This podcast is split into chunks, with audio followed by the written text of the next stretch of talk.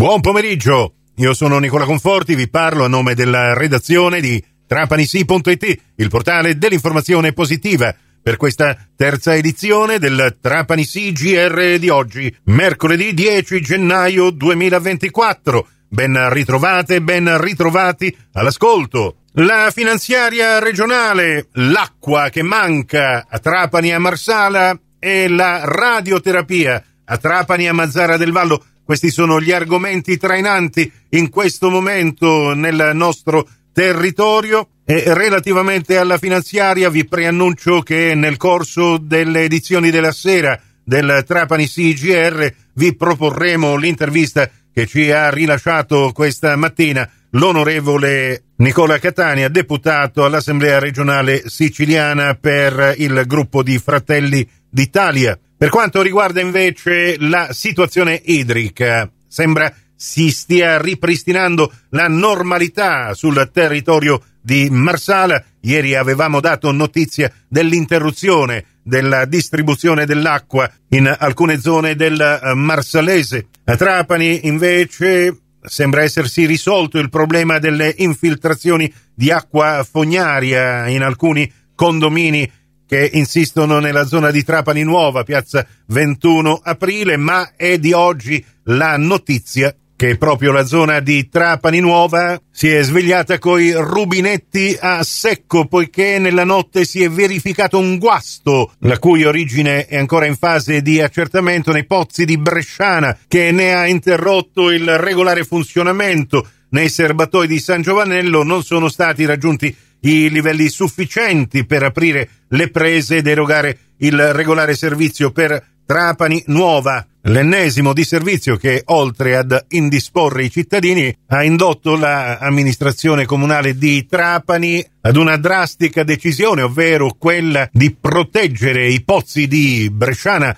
da possibili incursioni vandaliche tramite un servizio di vigilanza che prevede l'installazione di 13 impianti d'allarme dotati di fotocamera integrata che saranno gestiti da un'azienda che ha sede a Priolo Gargallo in provincia di Siracusa. Una sorveglianza questa che sarà attiva sui 18 pozzi di acqua potabile con un pronto intervento 24 ore su 24 ed includerà anche due passaggi notturni fisici di sorveglianza e altri quattro la domenica e nei giorni festivi.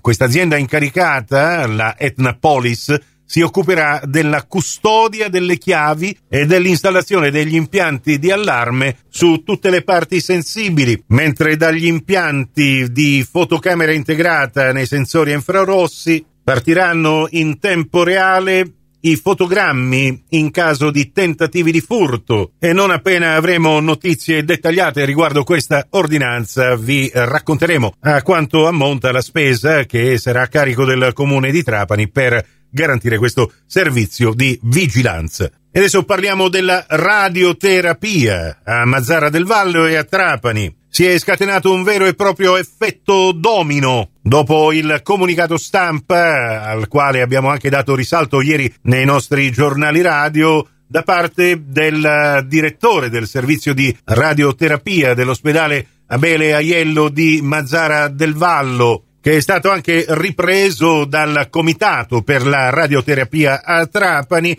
che ha un po' rincarato la dose relativamente a questo campanello d'allarme, visto che era stato denunciato un depotenziamento di questo servizio. Ma come ci racconta Ornella Fulco nel suo articolo che trovate in primo piano in questo momento su trapanisi.it, arrivano i chiarimenti dell'azienda sanitaria provinciale di Trapani. Il commissario straordinario Vincenzo Spera, da noi sentito, afferma che la convenzione con la clinica Villa Santa Teresa di Bagheria, che consente attualmente il funzionamento del servizio a Mazzara del Vallo, scadrà il prossimo 30 giugno. Nel frattempo l'ASP si è dotata del personale necessario, che lavorerà in affiancamento fino a quella data. Il servizio quindi non solo potrà proseguire senza alcuna interruzione, ma anzi sarà potenziato. Saranno in servizio tre radioterapisti, tre tecnici laureati in fisica